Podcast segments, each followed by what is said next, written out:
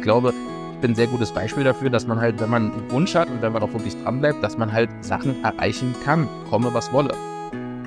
Dein normales soziales Umfeld, was du vorher mal hattest, ich will nicht sagen, es bricht so ein bisschen auseinander, ja, aber du tauchst in eine Welt ein, die kaum einer nachvollziehen kann. Sind dann irgendwann auch wieder zu Hause am Küchentisch und tätowieren sich halt auch selber.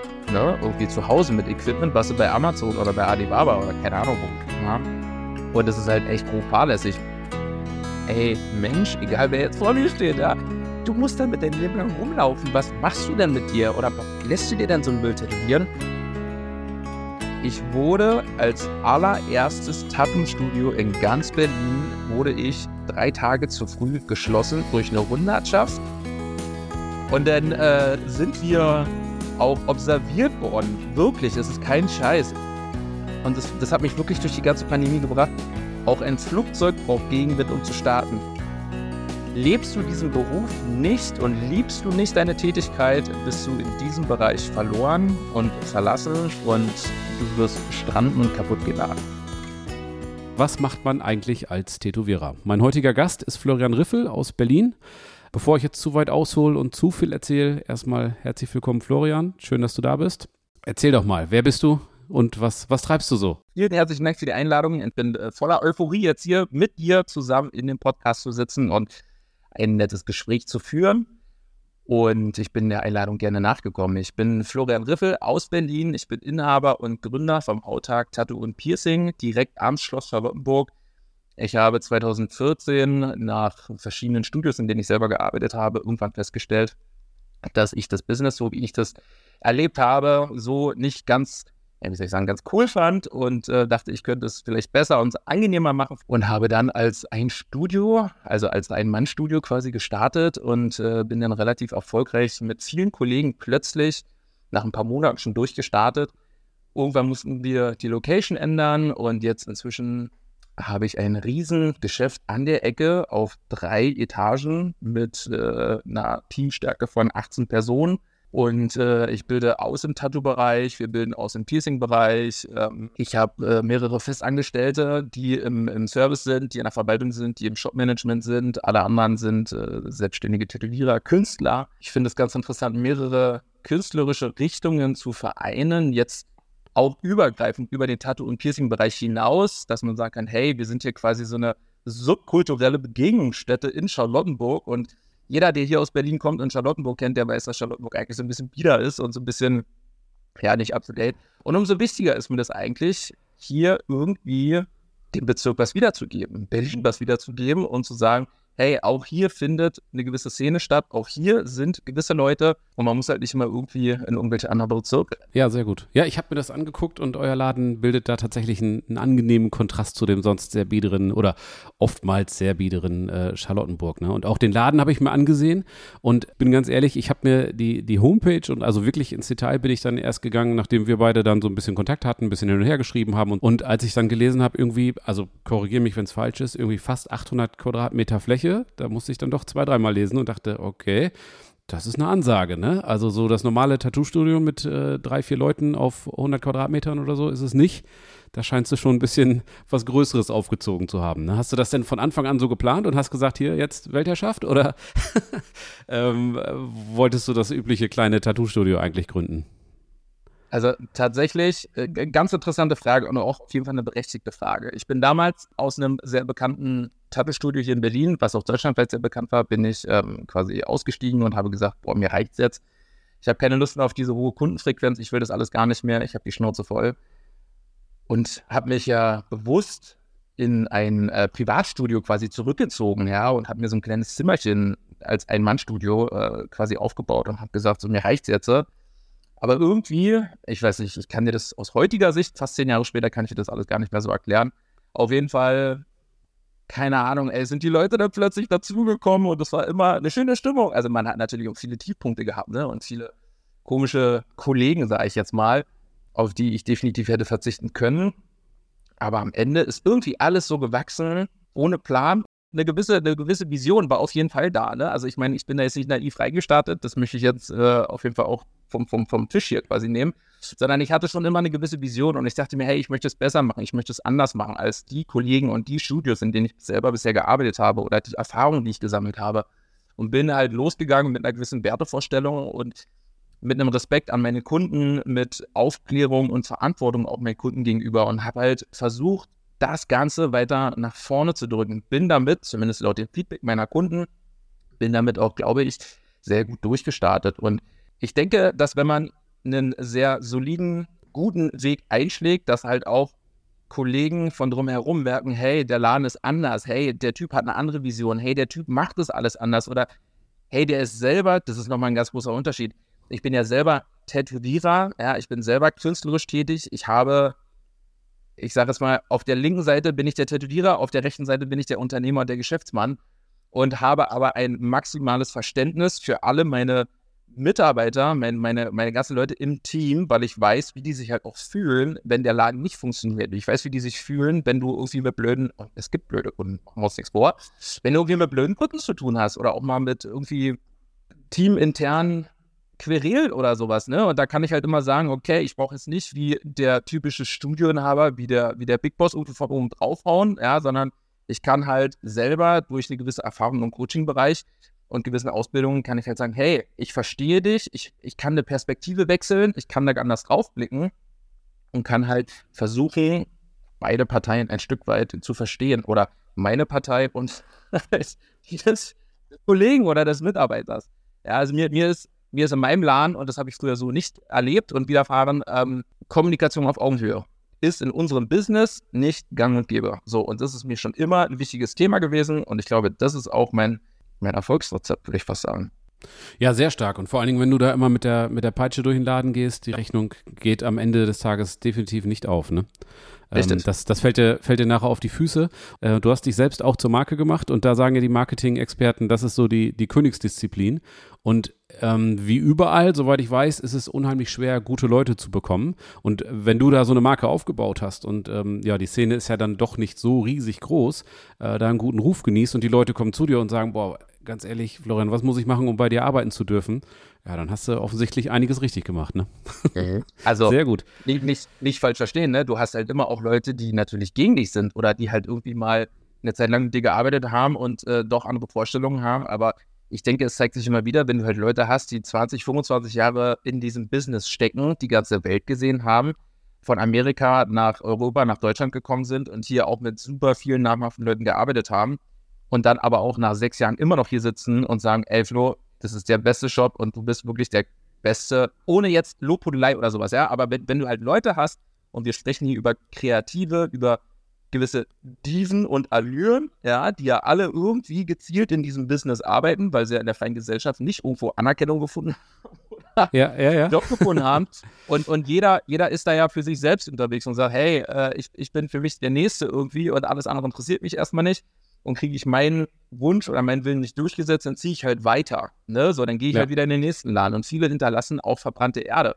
Und wenn ich denn so eine Person hier im Laden habe, die jahrelang diesem Business unterwegs sind und aber auch schon als Beispiel sechs Jahre mit mir zusammen Hand in Hand arbeiten und sagen, ey, das ist der beste Shop, du bist der beste Boss, den ich jemals hatte und ich habe überall schon gearbeitet. Ne? Du bist immer offen für eine Lösung, du, hab, du bist immer hinterher ja, du versuchst es allen immer irgendwie ein Stück weit recht zu machen, dass jeder hier irgendwie ein Stück von abkriegt. Ja. Denke ich mir, okay, cool, dann scheint es ja auf jeden Fall alles richtig aufzugehen. Absolut, richtig gut. Und wenn du mit so vielen Leuten zu tun hast, natürlich ist dann auch mal äh, der ein oder andere dabei, mit dem man nicht irgendwie auf einer Wellenlänge funkt, dann muss man sich da möglichst gut trennen, schönes Leben noch und, und fertig, ne? Genau so ist es. Ja, bevor wir jetzt zu weit reingehen, wie ist es denn überhaupt dazu gekommen, dass du ähm, Tätowierer geworden bist? Ich habe irgendwo in einem Interview mal gehört, du hast auch Maschinenbau studiert und also bist da, hast da schon einiges vorher ausprobiert, sage ich mal, ohne das werten zu meinen. Aber wie, wie ist es dazu gekommen?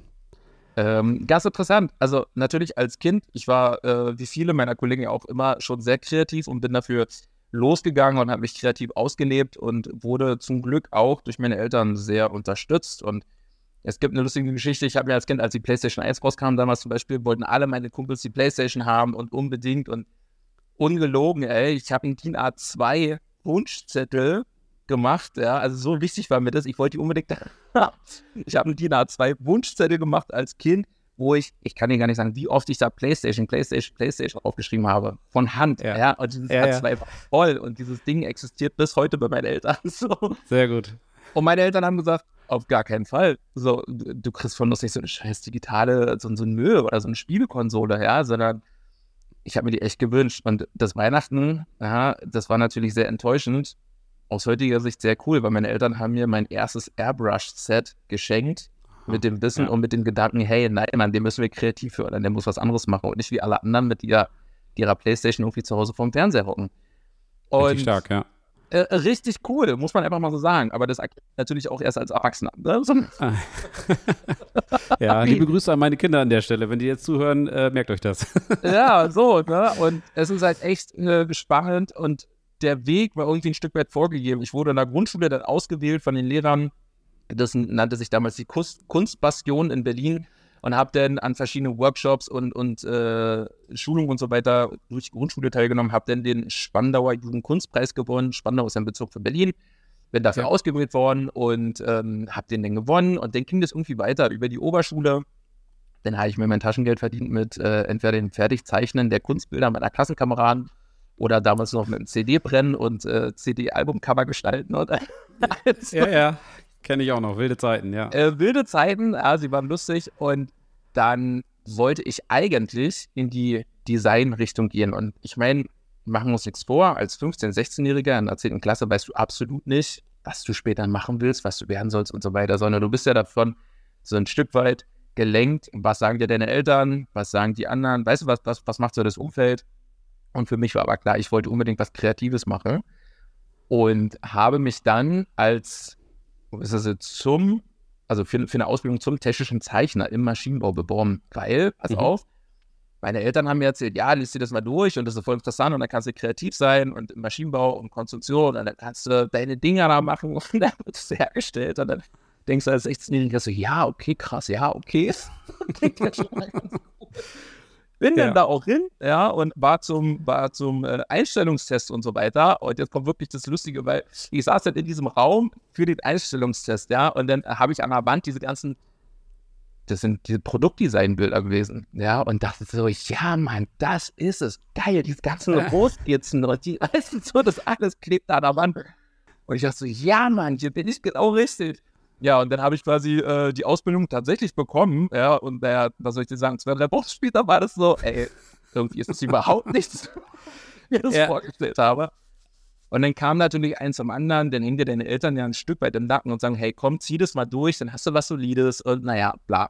Habe ich auch gemacht, bin zu dem Zeitpunkt aktiv Mountainbike und BMX gefahren, habe dann die Chance gehabt, durch die Ausbildung auch schon in so eine Sparte reinzurutschen, wo wir Fahrradrahmen konstruiert haben. Mhm. BMX-Rahmen, die dann auch hergestellt wurden in, in Taiwan. Das war richtig geil. Das war natürlich so, wow, jetzt habe ich einen Sinn, so, jetzt, jetzt kann ich meine Kreativität irgendwie im Maschinenbau als technischer Zeichner, in den Zeichnungen und so, kann ich halt ein Stück ausleben, ja.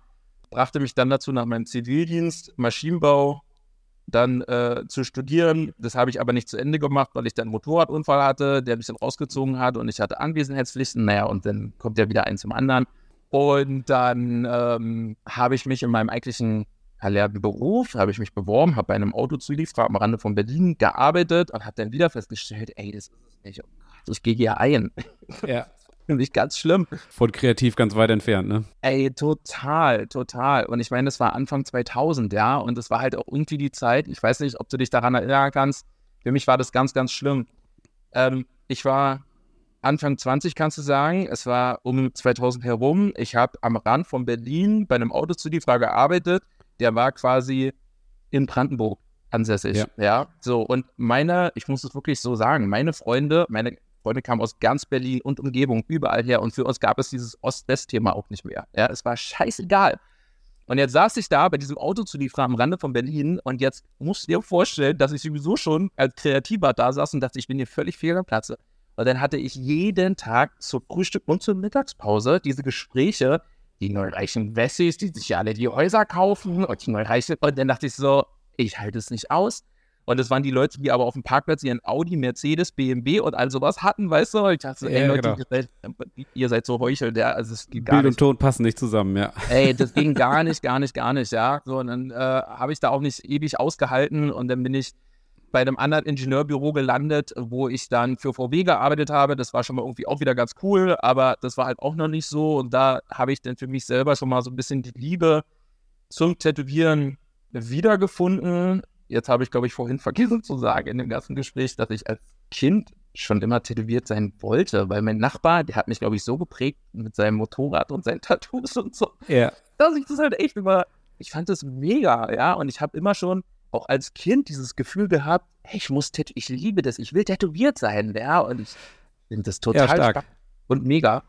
Es gibt doch von Harley Davidson diese Werbung, wo dieser kleine Junge seinen ganzen Arm vollgeklebt hat mit diesen äh, Kaugummi-Bildern, ne? Du weißt, was so, ich meine. So in etwa. Ja, so in der so, Richtung. So in ja. etwa, so, so in etwa, ja. Naja, auf jeden Fall habe ich den Stopp gemacht nochmal äh, in Wolfsburg über dieses Ingenieurbüro bei VW. Denn bei dieser Pendelei, meine Kinder waren zu dem Zeitpunkt sehr, also ich bin dann schon Vater geboren, hatte auch geheiratet und so weiter und meine Kinder waren sehr, sehr klein und diese Pendelei Berlin-Wolfsburg war halt auch echt abartig. Dann kam ich weiß nicht, das eine zum anderen, das Interesse fürs Tätowieren, das Zeichnen kam wieder hoch. Dann habe ich hier nochmal in Berlin den Arbeitgeber gewechselt, habe dann für Siemens äh, gearbeitet, habe dann meinen Techniker, weil ich ja mein Maschinenbaustudium abgebrochen habe, habe dann meinen Techniker angefangen in der Konstruktionstechnik, habe dann wiederum einen heute sehr, sehr guten Freund kennengelernt, ja, der ist auch sehr erfolgreich im Airbrush-Business und geht dafür los, ist als Dozent in Amerika dafür äh, unterwegs und wir beide saßen quasi in dieser Technikerklasse hinten und haben gesagt: so, Scheiße, was machen die hier eigentlich? das war dann wieder so ein Moment, wo du das so, okay, alle verlangen immer von dir, dass du halt irgendwie solide deiner Arbeit nachgehst und schaffe, schaffe Häuslebauer, weißt du? So, und dass du halt irgendwie, ja, diesen, diesen, diesen Erwartungen entsprichst, wieder, egal ob Eltern oder Umfeld oder Schwiegereltern und irgendwie man selber geht daran echt zugrunde. Und irgendwann habe ich dann für mich gesagt, ey, stopp, ich muss aus diesem Hamsterrad raus und habe zu dem Zeitpunkt viel gezeichnet, habe dann auch währenddessen schon angefangen, bei mir im Keller zu tätowieren, auf Freunden zu tätowieren und zu üben und so. Und irgendwann kam halt dieser Punkt, ich habe ein halbes Jahr im Büro gearbeitet, von morgens bis nachmittags und habe nachts ab 10 bis um 2, 3 habe ich halt gezeichnet, tätowiert, was für Kunden da schon. Und meine Frau stand halt immer hinter mir und hat gesagt, ey, wenn, wenn du denkst, dass es dein Weg ist, wenn du denkst, dass es dein Ding ist, so, ja, dann, ey, dann kündige da den, den, den eigentlich ja sicheren Job, muss man ja sagen. und geh halt los. So, ich bin fest angestellt. Im Fall der Fälle, wenn alle Stricke reißen, wir schaffen es schon irgendwie, wir übernehmen schon irgendwie, aber geh halt für dich los. Ja, und das habe ich halt damals äh, tatsächlich auch so umgesetzt. Sehr gut. Ja, da musst du deiner Frau aber sehr, sehr dankbar sein, ne? Ich denke mal, Auf ganz viele Leute, Fall. die irgendwie so in ihrem Job sind und das irgendwie aushalten und äh, Ja. dann irgendwann mit einer Depression oder einem Burnout oder was auch immer, äh, da, ne, nee, da musst du jetzt durchziehen und wir haben doch und das Haus muss doch bezahlt werden und so weiter. Ja, schönen Richtig. Dank auch, ne? Ja. Auf jeden Fall. So, und dann ging die Reise halt irgendwie los, ja. Und dann war das echt äh, krasser Rodeo bis heute. Ja, das glaube ich, ja. Ja. Ja, Ja. aber war doch alles, also ich, ich weiß, das ist so ein abgedroschener Spruch, aber war doch alles Teil deines Weges. Also, ne, du hast da so manches Mal gesessen in irgendeiner Klasse oder an irgendeinem einem, einem Pausenraum und hast gedacht, oh, Leute, was mache ich denn hier? Aber es gehörte Ja, irgendwie alles dazu und macht dich zu dem, der du heute bist. So. es hat mich auf jeden Fall zu dem gemacht, der ich heute bin. Und dadurch habe ich halt auch viele, wie kann man sagen, also ich bin sehr diszipliniert, was vieles angeht. Ja, ich, ich halte an meinen, an meinen Sachen, an meinen Visionen fest. Ich versuche dafür loszugehen. Ich, ich versuche alles in die Wege zu setzen. Ich glaube, ich bin ein sehr gutes Beispiel dafür, dass man halt, wenn man einen Wunsch hat und wenn man auch wirklich dranbleibt, dass man halt Sachen erreichen kann, komme was wolle. Ja, sehr gut. Das wäre ja eigentlich das perfekte Schlusswort, aber soweit sind wir noch lange nicht. ich habe noch ein paar Fragen auf dem Zettel. Florian, erzähl mir doch mal, wenn ihr Leute einstellt, wenn ihr Leute sucht, ihr braucht Verstärkung, äh, nach welchen Kriterien wählst du da aus? Oder was, was macht deiner Meinung nach einen guten Tätowierer oder eine gute Tätowiererin aus? Also spannende Frage auf jeden Fall. Man muss ja unterscheiden. Also ich bilde auch aus. Ich habe jedes Jahr zwei Azubis, die ich immer zum Sommer hin mit reinnehme in das ganze System. Wir sind jetzt dann, äh, wie gesagt, 18 Leute. Bei den Tätowierern ist es mir ganz, ganz wichtig, dass sie, wenn die ausgebildet sind, dass sie auf jeden Fall eine solide Ausbildung genossen haben. Solide im Sinne von, die können gute, sehr saubere Linien ziehen, die können sehr gut schattieren, die können gut Flächen füllen, ohne zu vernarben. Die können mit Farben umgehen, die haben einen eigenen Stil, das ist mir sehr, sehr wichtig, weil Mhm. gerade für meinen Laden, ich bin, ich bin früher dafür losgegangen mit dem, mit dem Claim irgendwie Go Big or Go Home.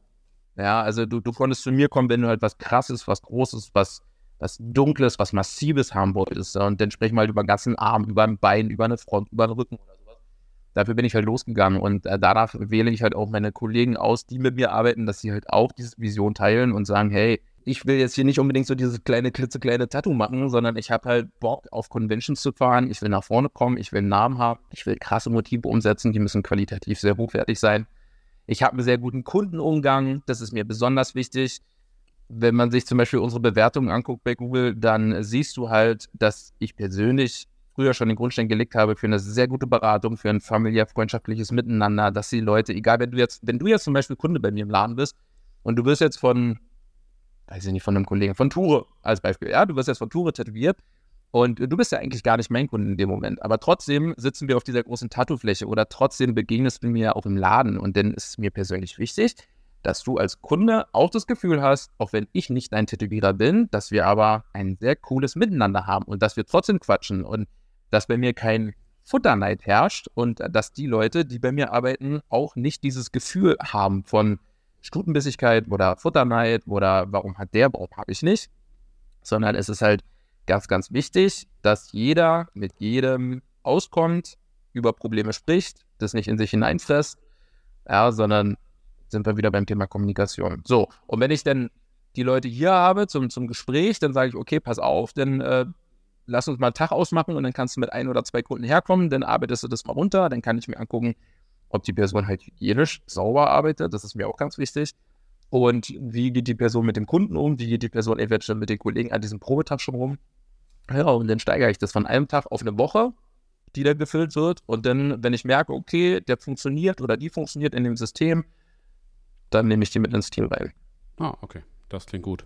Ja, Tätowierer, du hast gerade gesagt, ihr bildet auch aus. Soweit ich weiß, ist Tätowierer ja noch kein anerkannter Ausbildungsberuf. Aus, aus mir nicht erklärlichen Gründen, aber nehmen wir mal so zur Kenntnis. Hast du da irgendwie dann so ein, so ein eigenes Ausbildungskonzept irgendwie, dass du da so, ein, so eine Art Lehrplan oder ergibt sich das einfach sozusagen? Also, wir haben tatsächlich bis heute immer noch keine Berufszugangsregelung. Das finde ich sehr, sehr schade. Ich bin auch immer wieder im Gespräch mit der IHK und auch mit den Verbänden, die wir halt haben in unserem Tattoo-Business dass man da irgendwie Möglichkeiten und Wege findet, nach vorne zu kommen. Ich habe aber es zum Beispiel auch schon geschafft, dass das Gesundheitsamt Charlottenburg-Wilmersdorf hier bei uns in Berlin, dass das Gesundheitsamt uns äh, zwei Kontrolleurinnen vorbeigeschickt hat für ein Praktikum für eine Woche. Aha, okay. Spannend. Ähm, was für mich auf jeden Fall auch schon mal ein Erfolg war, ja, das, also da auch daran sieht man ja, dass wir anerkannt sind, auch bei den Ämtern, dass sie sagen so, hey, der Laden steht halt da und wir haben eine große Reichweite, wir stehen für Qualität mit dem Namen halt und versuchen ähm, dementsprechend gute Sachen auf den Weg zu bringen. Und gerade das Gesundheitsamt ist ja auch immer so der, der, der Endgegner ne, für viele Tattoo-Studio-Betreiber und, und Tätowierer. Finde ich auch wichtig, dass man die halt an die Hand nimmt und sagt, hey, ja, theoretisch auf dem Papier funktioniert das so, aber praktisch ist es halt so. Und so ähnlich mache ich das halt auch bei den, bei den Ausbildungen. Jeder Tattoo-Shop und jeder Tätowierer wird definitiv einen anderen Weg irgendwie für sich haben, wie er Leuten das Tätowieren beibringt. Für mich ist es ganz wichtig, dass, wenn die Person hier schon herkommt, denn es ist übrigens auch wie so ein Probetag. Also ich lasse sie herkommen und dann sage ich, okay, du hast jetzt eine Zeichenaufgabe von zehn Minuten, du hast eine Zeichenaufgabe von einer Stunde und dann kriegst du von mir eine Zeichenaufgabe von drei Stunden, wo du halt irgendwie ein Stillleben abzeichnen musst oder sowas. Und daran siehst du halt auch schon, wie sich die Person quasi ähm, benimmt und wie die mit Leuten umgeht. Und danach kann man sagen, okay, wenn das erfolgreich war, dann kannst du für ein paar Tage nochmal zu uns reinkommen. Und wenn das auch erfolgreich war, dann starten wir mit der Ausbildung. Und dann geht es auch wirklich grundsolide los. Und dann sage ich auch, gezeichnet wird zu Hause. Also hier im Laden wird nicht gezeichnet, weil wenn du später erfolgreich als Tätowierer unterwegs bist, dann hast du nicht die Zeit im Laden zu zeichnen, sondern nach dem Tattoo ist vor dem Tattoo. Und es geht jeden Tag so weiter. Und ich versuche halt auch jedem, der irgendwie in dieses Business reinkommen möchte, zu erklären, dass diesen Weg des Tätowierens, den gehst du halt nicht, um einfach Kohle zu machen, um Geld zu verdienen, sondern diesen Weg des Tätowierens oder das Leben des Tätowierers, das musst du leidenschaftlich leben, um es eher nehmen zu können, positiv wie natürlich auch negativ, ne? Weil du kannst dich von ganz vielen Sachen eigentlich, ich sag's mal jetzt ganz krass, verabschieden. Ne? Weil du bist halt wirklich immer dabei, du musst vorbereiten, du musst nachbereiten, du musst die Termine irgendwie, du musst ganz viel zeichnen, du willst besser werden. Das heißt, du machst die Terminarbeit für die Kunden, du bist selber noch daran, Kunst zu machen, um dich weiterzuentwickeln. Du stehst irgendwie gefühlt jeden Tag im Laden, du bist im Austausch mit deinen Kollegen. Also dein normales soziales Umfeld, was du vorher mal hattest, ich will nicht sagen, es bricht so ein bisschen auseinander, ja, aber du tauchst in eine Welt ein, die kaum einer nachvollziehen kann. Ja, das ja. glaube ich. Du musst da richtig Bock drauf haben, ne? Und wenn das nicht, wenn du nicht bereit bist, das zu deiner Lebenseinstellung, sage ich jetzt mal, etwas pathetisch zu machen, dann äh, solltest du es vielleicht gleich lassen, ne? Richtig, genau. Und ähm, da mache ich, ich sage es mal, ein Stück mit Absicht auch, mache ich das Ganze so, dass die Leute, wenn ich dann merke, okay, die können zeichnerisch was, okay, die haben ein bisschen Talent und die können auch gut mit dem Team und so weiter umgehen, dann stelle ich sie unten in den Laden, weil natürlich, du hast ganz viele Kreative, die können nicht mit Menschen reden und die sind sehr introvertiert und die schaffen es einfach nicht aus sich herauszukommen, sondern die existieren in ihrer Bubble und dann ja. guck mal, ich kann cool zeichnen, guck mal, ich möchte Tätowiererin werden, weil ich ja sonst irgendwie nichts irgendwie gerissen kriege und deswegen denke ich mir, dass der Weg halt besonders toll ist. Und dann nehme ich die an die Hand und sage, alles klar, so, dann wirst du jetzt auf jeden Fall die nächsten drei bis fünf Monate wirst du unten im Laden stehen, am Tresen und du wirst beraten, du wirst ans Telefon gehen, du wirst E-Mails schreiben, du wirst in Kundenkontakt gehen, du wirst dabei sein und dann holt sie die Leute natürlich total aus der Reserve, ne? Und mir ist es ganz wichtig, viele, viele Tätowierer sind halt sehr introvertiert und, und sprechen auch nicht großartig mit Kunden, auch nicht während des Tätowierens. Und mit diesem Weg, und ich denke, dass es halt auch ein ganz cooler Weg ist, schaffst du das, die Auszubildenden irgendwie an die Kunden entspannt erstmal zu gewöhnen. Ja. die in die Spur zu bringen. Und dass sie halt auch diese Hemmung und diese Angst verlieren, mit fremden Menschen zu sprechen. Weil du musst dich am Ende auch wenn wir Tätowierer sind und, und Kunst machen wollen und so weiter, du musst dich aber am Ende jeden Tag verkaufen.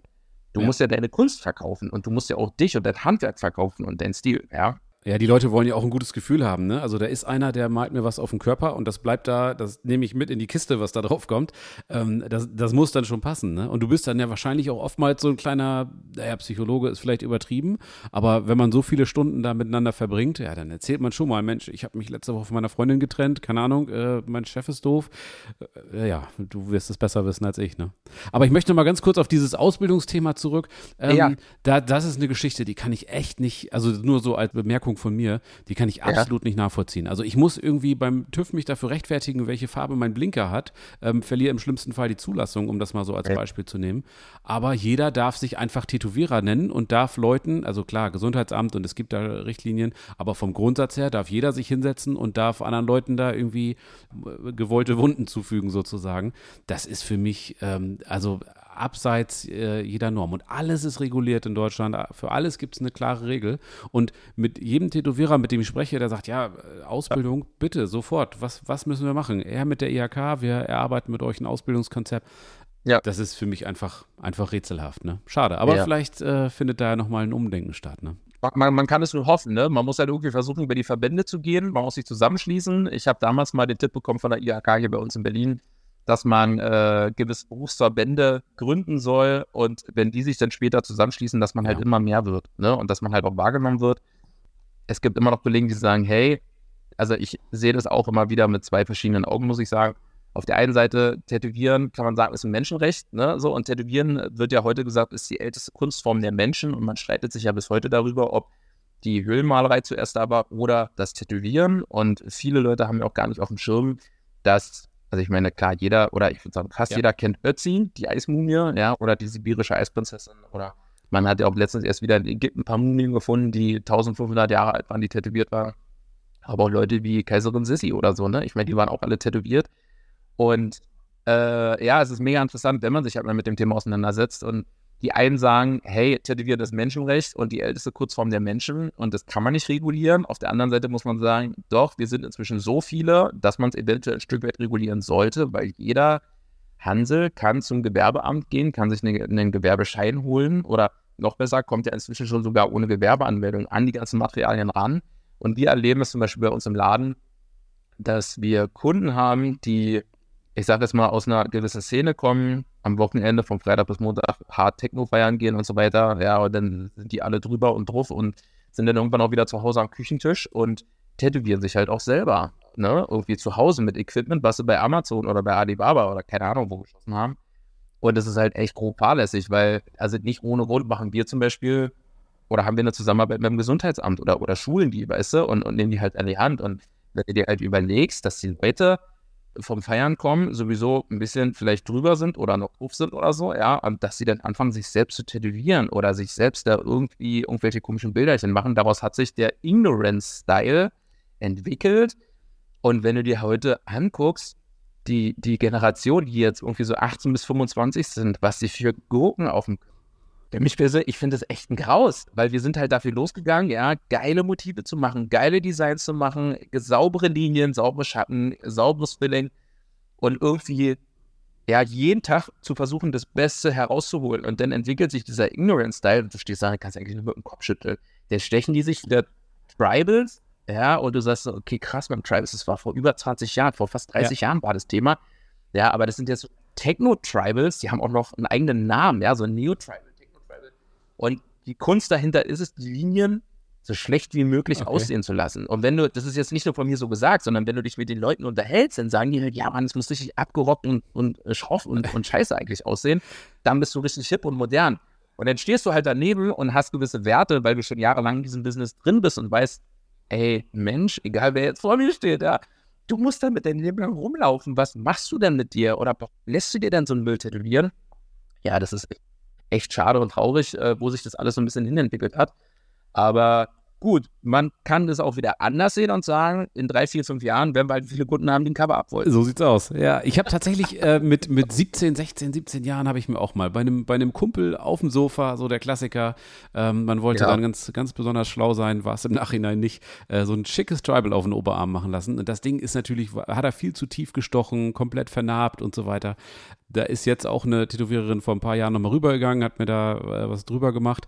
Aber das ja. war einfach, das sind echt so Sachen, also im Nachhinein denkt man, warum? Also was, was, was hat mich da geritten, ne? Also ähm, sich gut überlegen, was man sich tätowieren lässt und von wem, ne? Richtig. Ja, deswegen zum Beispiel, deswegen ist es mir persönlich auch so wichtig, die Leute dementsprechend aufzuklären und zu sagen, hey, hör mal zu, deine Idee, die du vielleicht mit 17, 18 hast, ja, ist ganz nett, aber viele sind halt so ein bisschen auf diesem, also, also sind als Trittbrettfahrer unterwegs, weißt du, und sagen, oh, also dieses typische, ich muss jetzt rebellieren, ich muss jetzt eine Revolte gegen meine Eltern, mein Umfeld, das ist ja alles gar nicht mehr. Wenn du dir anguckst, die Eltern der 20-Jährigen und 18-Jährigen, ich meine, ich werde jetzt 40 dieses Jahr, ja, also meine Kinder, meine Große wird 18, meine Kleine wird 14, das ist ja auch schon so fast die Generation. Ja. Also die können jetzt nicht mehr mit Tattoos rebellieren, oder? Nee, nicht wirklich. Da muss schon mehr kommen, ja.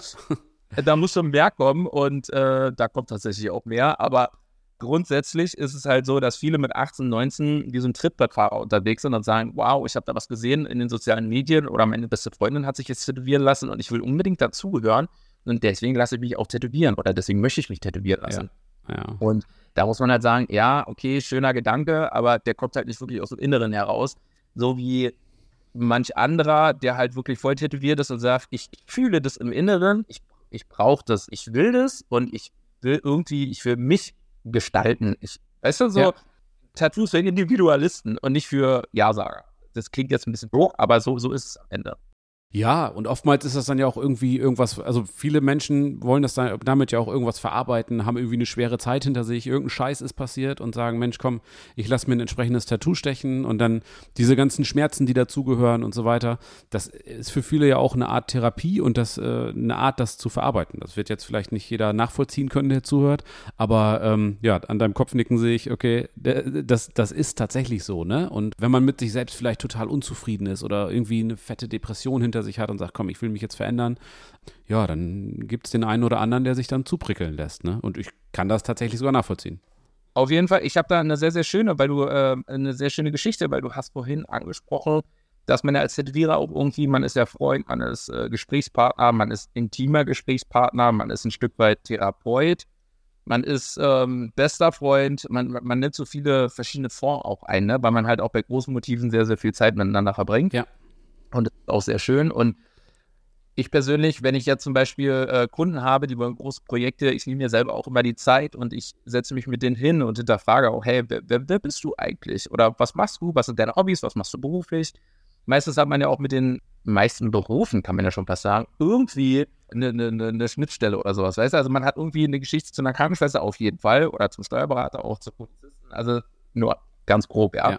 Und so, so kann man schon mal irgendwie auch nett in dieses Gespräch hereinstarten und schönen Austausch haben. Und wenn man dann hinterfragt, wer bist du, was machst du, was sind deine Interessen und Hobbys, daraus kann man nochmal ganz andere Motive und Lebensgeschichten umsetzen.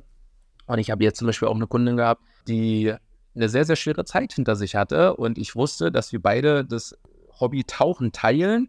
Jetzt nicht, dass wir zusammen tauchen gehen, aber das hat sich so entwickelt. Ne? Und ähm, da habe ich halt auch gefragt, okay, die kam zu mir und wollte eigentlich zwei klassische Masken haben, dieses Smile Now and Cry Later Mhm. als Cover-Up für Tribal im Nacken, ja. Und dann habe ich mir halt die Zeit genommen und habe gefragt, hey, warum? Was ist der Hintergrund der ganzen Nummer? Ja, und dann kam halt auch irgendwie das Tauchen dazu und die Reisen und ey, daraus haben wir so ein krass geiles Bild gebaut für den ganzen Rücken. Stark. Und diese Masken, die nehmen jetzt nicht mehr ganz groß prägnant den Raum ein, des Rückens, sondern die sind ganz klein am Grund, bewusst am Grund. Ja, und alles, was drüber kommt, baut halt diese Geschichte nach oben auf, Richtung Freiheit und, und, und atmen können und so weiter. Ja, sehr gut. Und, und das sind halt schon echt schöne Momente, die man halt mit den Kunden teilt. Oder ich habe noch eine andere Kundin, die kam zu mir mit, mit äh, einem Cover-Up-Wunsch auf dem Rücken von Flügeln, wirklich groß auf dem Rücken, ja. Und getrennt aus einer Beziehung und stehen gelassen und der Typ ist fremd gegangen und also richtig Drama, ja. Und die hatte kein Vertrauen mehr und wollte aber unbedingt ein Cover-Up auf dem Rücken. Und du musst dir vorstellen, ich habe mir die Zeit genommen, wir haben beraten und so weiter. Dann habe ich mit so einem Hautmarker, den wäschst du wieder ab, das ist wie ein Filzer, habe ich halt angefangen, so ein bisschen vorzuskizzieren und zu erklären, wie wir, was wir halt machen. Und sie musste wirklich einfach für sich zur Kontrolle, alle zehn Minuten musste sie zum Spiegel gehen und kontrollieren, was ich da mache und ob das okay für sie ist. Und in dieser Beratung dachte ich schon so, oh Gott, ey, was soll das werden? Ich weiß gar nicht, oh Gott, will ich das wirklich? So eine Frage kommt ja auch mal auf, ne? Will, will ich mir das wirklich antun? Das ist echt anstrengend, wenn du halt nicht frei arbeiten darfst Ja, klar. ja, oder kannst, weil die Person es einfach nicht zulässt, weil diese Person natürlich gebrandmarkt ist, darf man ja nicht vergessen. Und dann hatten wir den ersten Tattoo-Termin und dann war das auch wieder alle zehn Minuten. Flo, ich muss kurz gucken. Flo, lass mich mal von Spiegel. Flo, ich muss mir das angucken. Flo, und so. Und dann dachte ich nach dem ersten Tattoo-Termin, nee, also das, das muss ich abbrechen, das kann ich nicht weitermachen. Dann haben wir das nochmal hingesetzt, haben das Ganze besprochen. So, haben wir weitergemacht, der zweite Termin, und dann hat die Person sich schon geöffnet. Und dann hat sie mir halt so, so gewisse Sachen erzählt aus ihrem Leben und die Enttäuschung und was alles schiefgelaufen ist. Und der Wunsch eigentlich nach, der Wunsch nach Familie, nach Partnerschaft, nach, nach Intimität, nach Liebe am Ende, ja, und Geborgenheit. Hey, und dann habe ich die durch unsere Tattoo-Sessions gefühlt wieder so aufgebaut Ja. und jetzt nicht gecoacht. Ich möchte das Wort Coaching nicht im Mund nehmen, ja, aber ich habe die quasi wieder aufgebaut und aufgerichtet. Und es waren am Ende fünf oder sechs Termine, die wir da miteinander wirklich viele Stunden miteinander verbracht haben. Und am Ende, ja, das wurde alles immer entspannter und lockerer und unsere Gespräche wurden wirklich schöner und ausgeglichener und so weiter. Und dann haben wir das Motiv irgendwann beendet. Und dann kam sie vier oder fünf Wochen später, nachdem ich das ganze Ding fertig gemacht habe, stand sie wieder bei mir im Laden und wirklich, wir hatten eine tolle Zeit während den Sitzungen miteinander. Wahnsinnig tolle Gespräche. Und dann kam sie zu mir und hat gesagt, Flo, ich möchte, dass du dein Tattoo unterschreibst und dass du mit deiner Unterschrift tätowierst. Oh, ich so, okay, krass. Und da muss, da muss ich ja wirklich sagen, mit sowas stelle ich mich immer sehr, sehr schwer. Also ich habe viele Kollegen, die sagen so, oh geil, komm, mach und natürlich und meine Unterschrift. Und ich sage immer so, ey, nein, das ist, das ist ja auch, das ist meine Privatsphäre irgendwo ein Stück weit, das ist ja meine persönliche Unterschrift und die auf einem anderen Körper wiederzubringen, so, das, das ist halt irgendwie, ich kann das nicht beschreiben, aber es fühlt sich für mich irgendwie ein bisschen weird an, ein bisschen komisch an. Ja, wie so ein Stempel oder ein Markenzeichen oder so, ne? Irgendwie denkst du, okay, das ist ja nun keine, ja, das ist merkwürdig, verstehe ich. Ja. Richtig. So- Sondern meine Unterschrift habe ich gesagt, so, okay, aber warum? So, wa- warum willst du denn jetzt meine Unterschrift haben? Und dann fand ich das echt krass, weil sie gesagt hat, ja, also du hast mir ein wunderschönes, geiles und krasses Tattoo gemacht und du hast mir meinen Wunsch erfüllt. Flo, du hast mich wieder aufgebaut. Ich bin inzwischen wieder in einer Beziehung. Ich lebe ein ganz anderes Leben und du hast mit den Gesprächen, die wir geführt haben, einen ganz, ganz großen Teil dazu bei. Guck mal, krieg ich direkt Gänsehaut, stark. wenn ich das so sage. Ja. Und dann äh, hat sie gesagt, du hast ein, du trägst einen ganz, ganz großen Teil dazu bei, dass ich heute wieder so dastehen kann, wie ich dastehe. Boah. Ja, und deswegen möchte ich, dass du unterschreibst und dass du deine Unterschrift auch tätowierst, weil du ein Teil meines Lebens bist. Ja, richtig stark. Tolle Geschichte. Ja, sehr gut. Weißt du, und das, sind- das sind so die Momente, wo du sagst so, okay, krass. Also, Ja.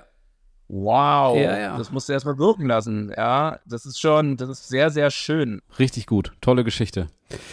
Du, Ja. Florian, sag mal, vor zwei, drei Jahren, da hatten wir ja diese Pandemie, du hast das wahrscheinlich mitbekommen, ne? Da war was. ähm, die die Tattoo-Studios, äh, wie so viele andere auch, aber insbesondere die Tattoo-Studios, ich glaube, das hieß dann, wie haben sie es denn genannt? Körpernahe Dienstleistungen oder so war, glaube ich, diese ähm, äh, ja, typische Beamtenbegrifflichkeit, die da so im Raume stand.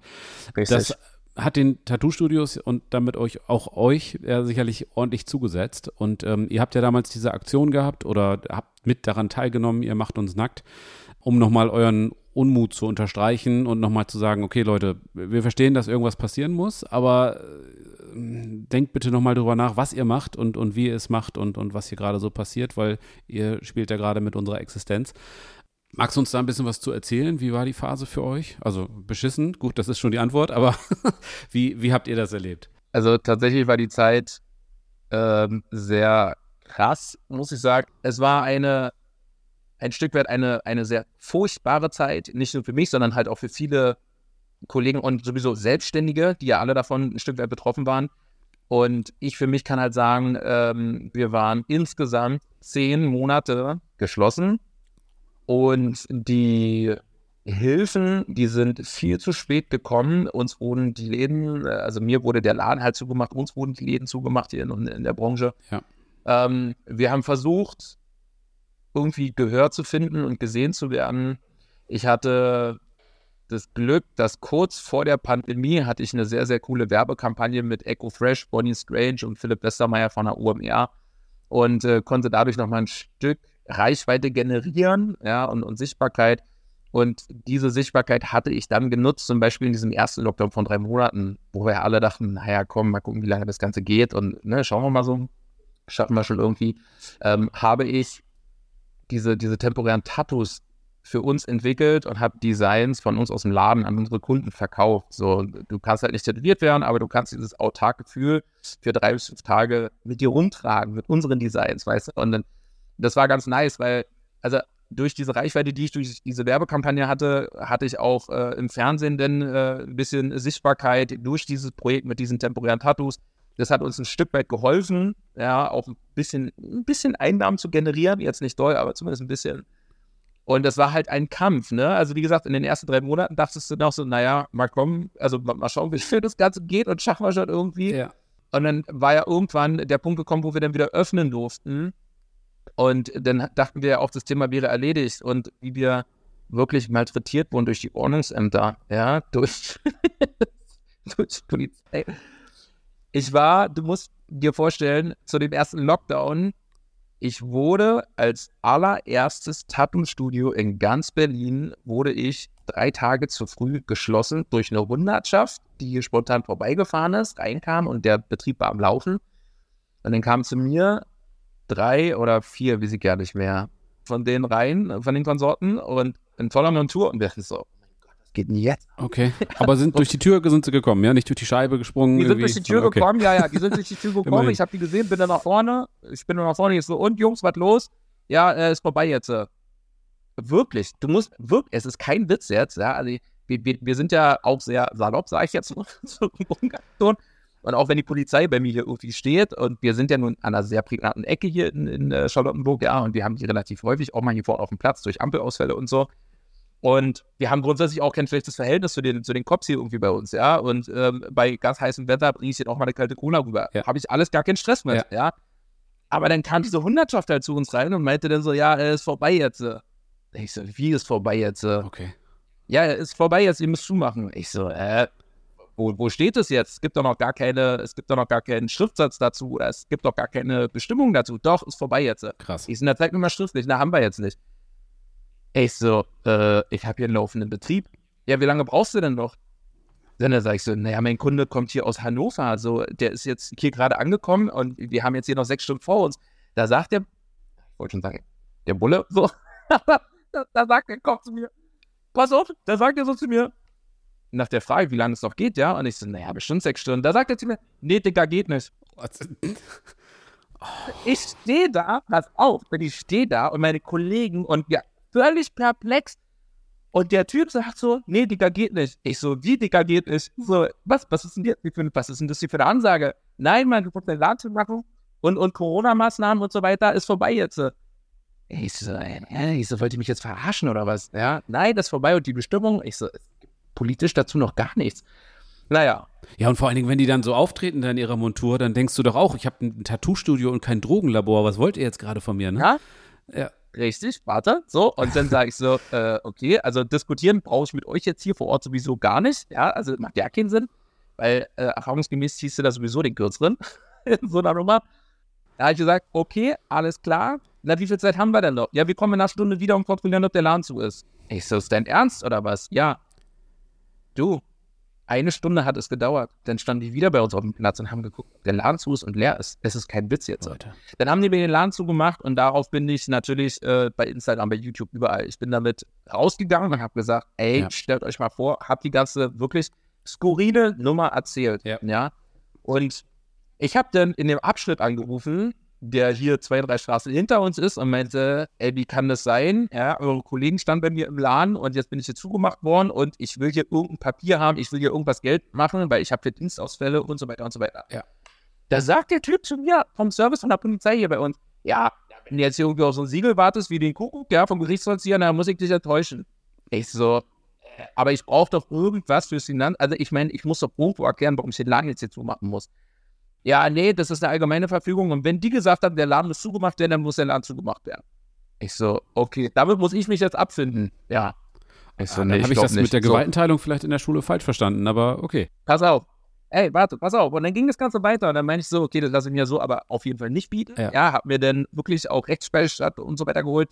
Weil dann hieß es halt auch, ja, also ich könnte, also warte, andersrum, ich muss, ich muss anders kurz eingreifen. Es war am Mittwoch. Donnerstag, Freitag, Samstag war der Laden dementsprechend zu. Am Sonntag stand ja damals noch die Merkel in der Pressekonferenz und hat gesagt, so, wir gehen jetzt alle in den Lockdown und da wurden wir ja auch, das war ganz lustig, da wurden wir als Tattoo-Studios übrigens auch das aller, allererste Mal politisch in so einer Pressekonferenz benannt. Ja.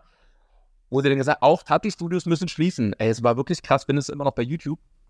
Und auf jeden Fall war das dann, okay, ab Sonntag, sprich ab Montag gilt dieser Lockdown und die Geschäfte, körpernahe Tätigkeiten und so weiter müssen quasi zugemacht werden. Was passiert denn jetzt aber ab Mittwoch, Donnerstag, Freitag, Samstag mit mir? Das war gar nicht rechtens. So, und darauf bin ich quasi losgegangen und habe mir einen Rechtsbeistand gesucht und habe halt versucht, auch dementsprechend in Richtung Polizei, Senat und wer dafür zuständig ist, halt irgendwie gegen vorzugehen. Ne?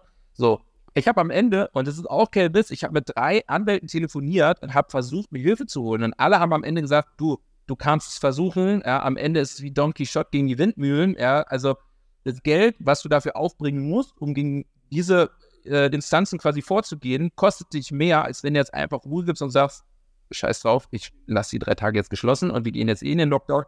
Und dann versuche ich mir die Soforthilfen zu holen. So. Man muss ja auch immer noch sagen, gerade das Tattoo- und Kissing-Business ist ja sowieso ein bisschen, bis heute ja leider, ein bisschen klischeebehaftet. Ja, sodass du auch äh, relativ gern aus zwei verschiedenen Perspektiven betrachtet wirst und auch nicht so ganz für voll genommen Mhm. wirst. Ja, so.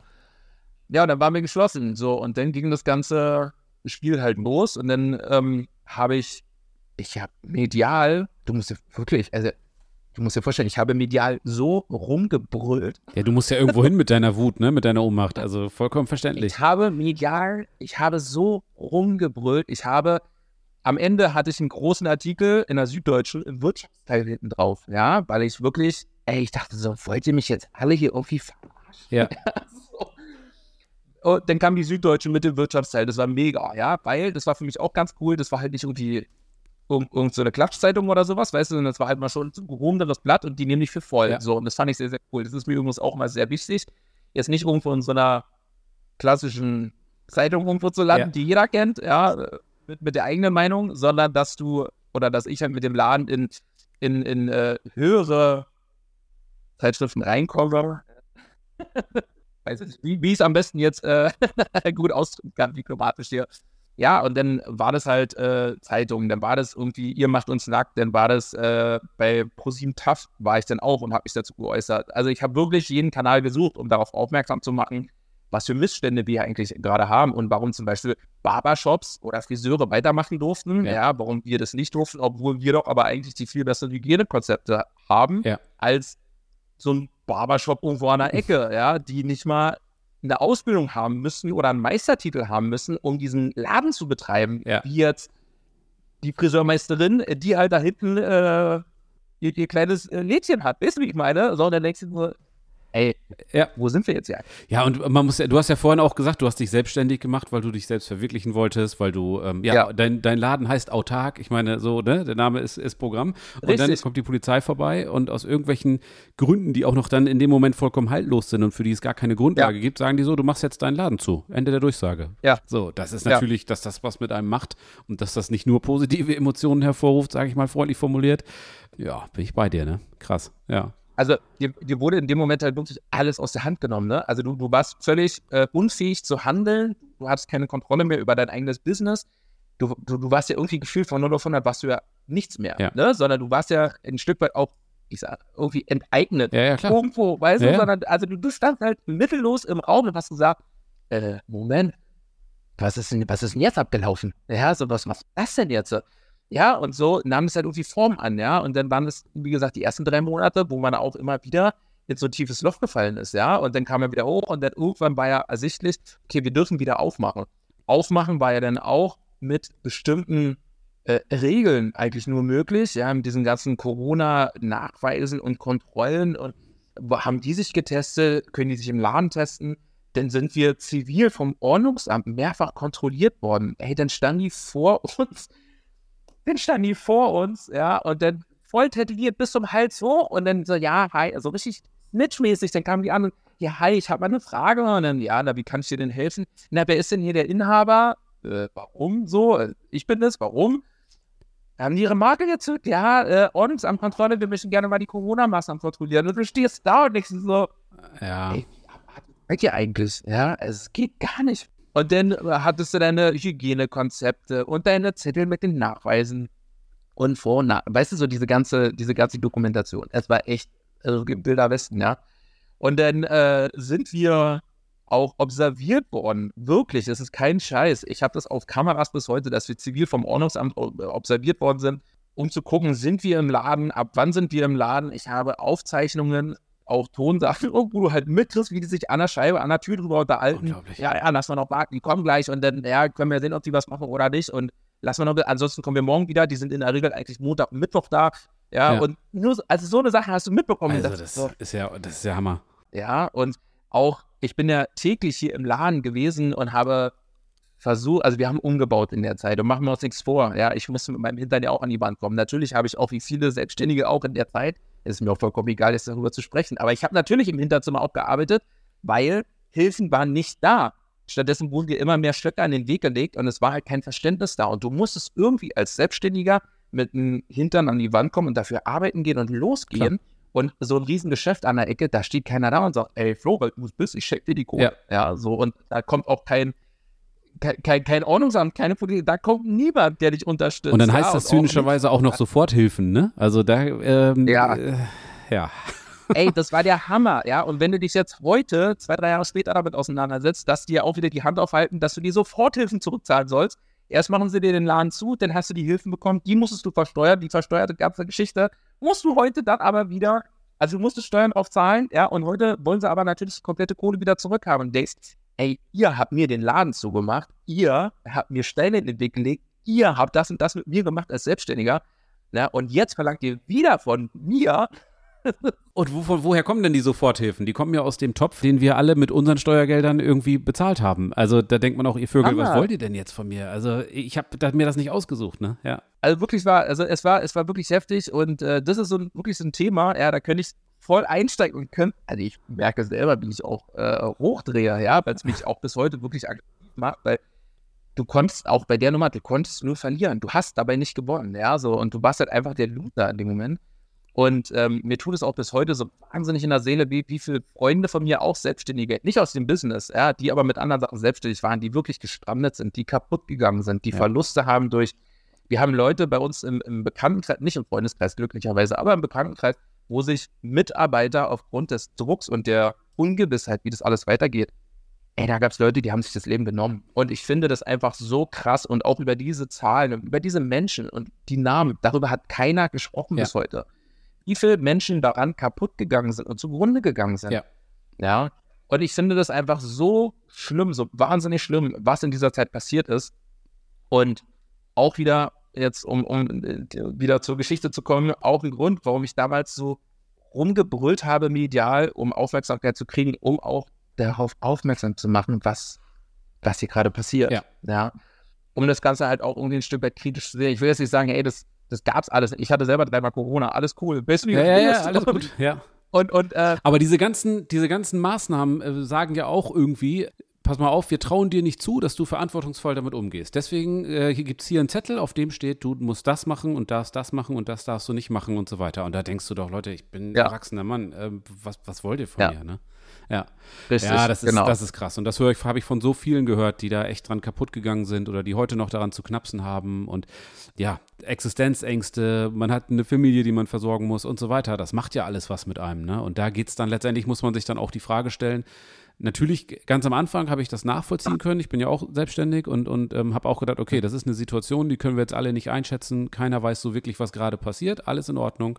Aber dann irgendwann nach einem Jahr oder so oder noch, noch längerer Zeit, ja, ich sag's jetzt lieber nicht, aber da habe ich dann doch schon ähm, den einen oder anderen Kraftausdruck mal benutzt und dachte mir, Leute, das, es geht einfach um die Verhältnismäßigkeit auch so, ne? Denk mal bitte daran, ja, diese Geschichte nach den drei Monaten, dann durften wir im Sommer ein Stück weit wieder arbeiten. Wie gesagt, unter diesen ganzen Regeln und Kontrollen und Ordnungsämter hin und her, ja. Ja.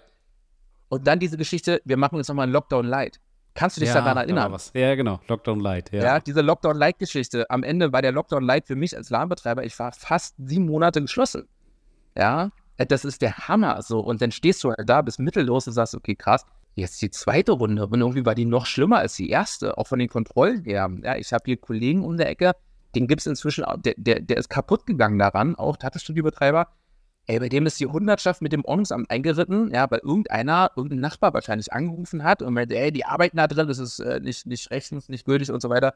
Und dann sind die in den Laden eingeritten und haben die Mülleimer kontrolliert und die Ausgänge nach hinten in die Hausflur sind bis zum 15. Stock hochgegangen, um zu gucken, ob da Kunden sind. Unglaublich. Im Innenhof, ey, die haben den nicht nur einmal, ja, also das war wirklich, und da denkst du so, meine Güte, ey, was ist los mit den Leuten, ja? Aber ich fand es auch krass, wie viele Leute dann auf einmal auf diesen Zug aufgesprungen sind, diese Blockwärter-Mentalität und dann geguckt haben. Ja. Also ich wohne hier in, in Ostfriesland, sehr ländlich alles und so weiter.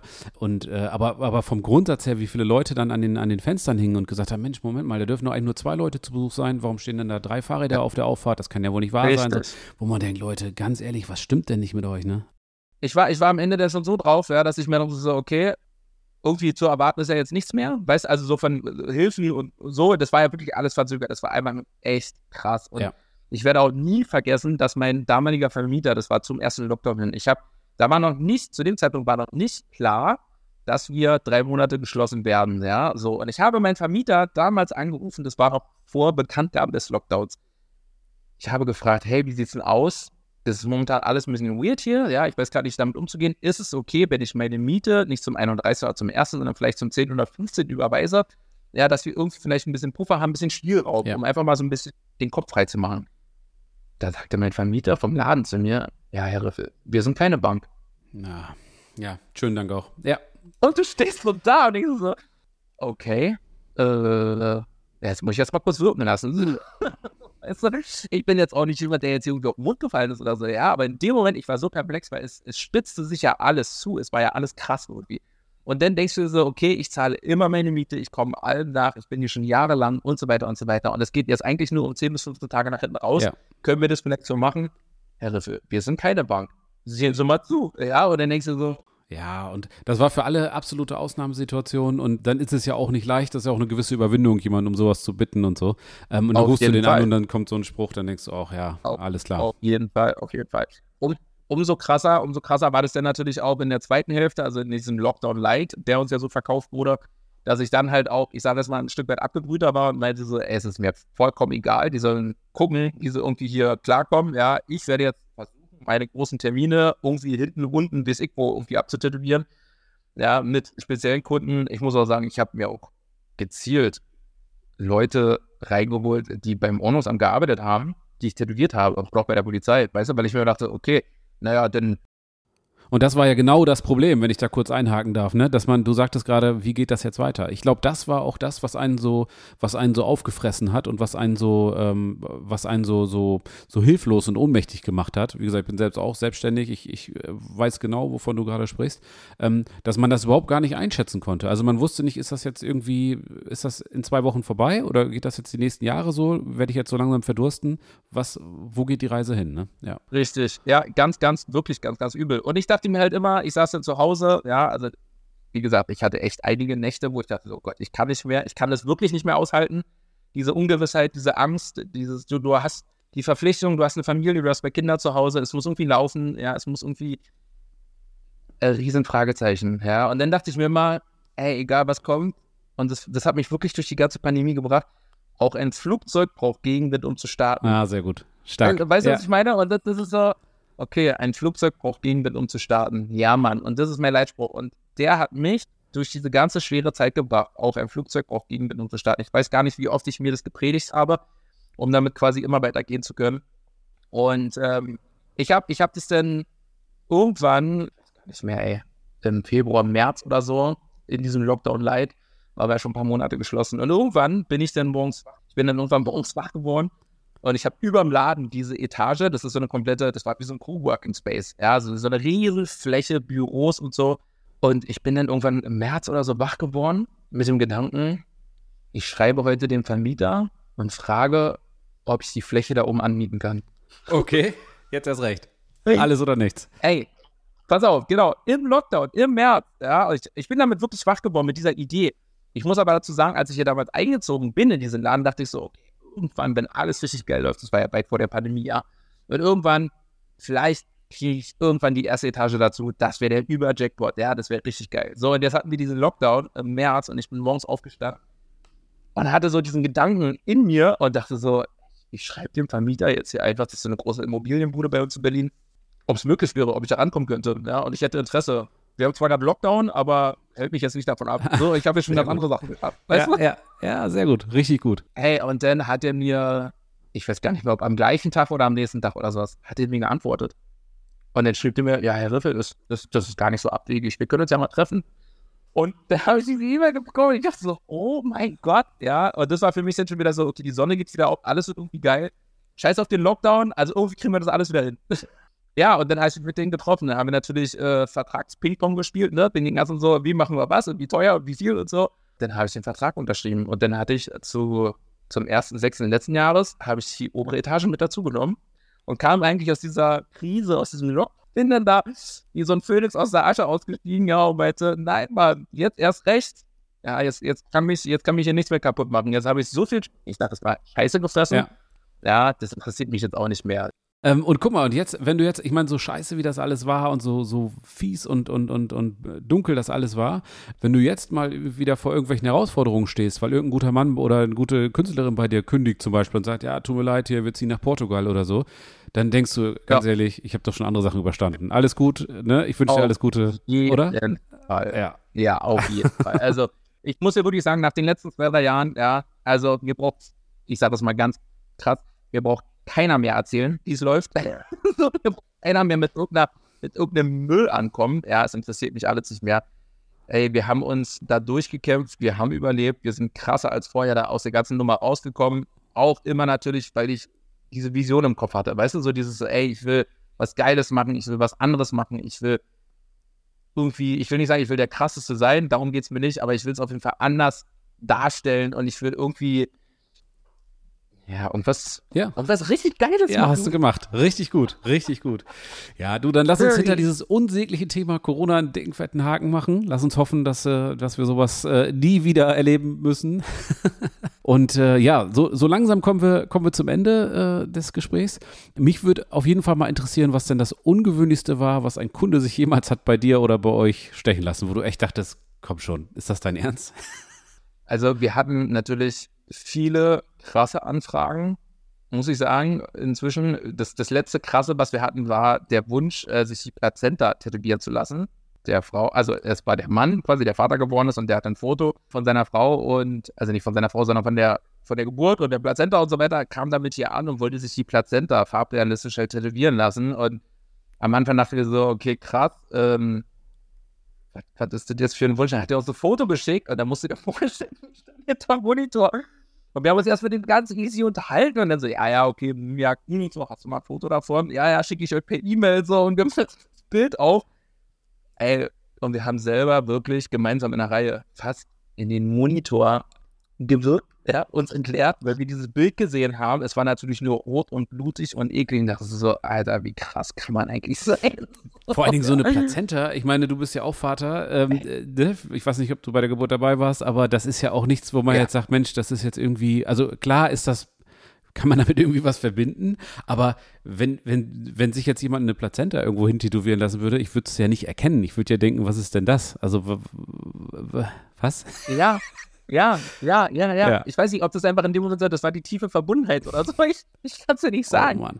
Ja, äh, ganz, ganz krass, ja. Na, ansonsten haben wir halt viele lustige Sachen. Wir haben, wir haben äh, skurrile Anfragen. Ähm, wir haben, ich sage das mal, eine, einen gewissen Kundenstamm, die in einem bestimmten Milieu auch unterwegs sind. Ja, ähm, jetzt nicht unbedingt äh, direkt im Rotlicht, sondern eher als Domina mit, mit Sklaven, mit allem drum und dran. Und dann kommt halt schon mal die Frage, ob wir den Sklaven irgendwie mal was äh, Lustiges tätowieren können oder ob die Dominas selber den Sklaven was tätowieren können. Okay. So eine Sachen kommen natürlich mal hier ran, ja. Oder, ich weiß nicht, wo die Frau dem Mann befohlen hat, er soll sich hier irgendwie äh, ein bestimmtes Wort über den Bauch tätowieren lassen. Ja. ja was ich jetzt nicht nennen möchte, weil die Person für den Podcast dann hört oder so.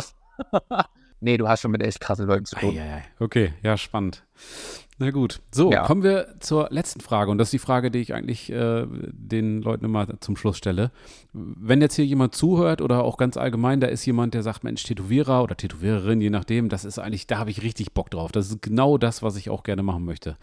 Was würdest du demjenigen oder derjenigen empfehlen? Was, welchen Weg sollte man idealerweise gehen? Also jetzt, äh, klar, ideal ist irgendwie machen Kunststudium und, ne, keine Ahnung, irgendwas in der Richtung. Aber was würdest du jemandem empfehlen, der das gerne machen möchte? Äh, er sollte sich von seinem normalen Leben verabschieden. Ah, okay. ja.